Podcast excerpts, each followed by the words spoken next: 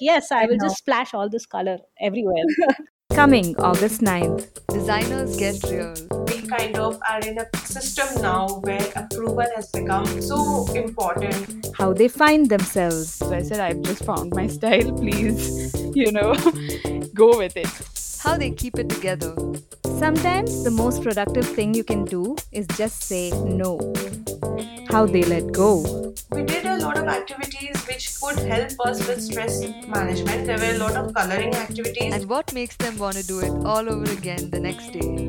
You see children using the space that you've imagined all this while in ways that you'd never imagined, which is really, really diverting and exciting.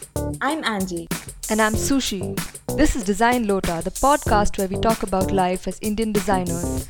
Stay, Stay tuned. tuned. As a designer, you're not making this 2D surface look pretty, that it doesn't end there.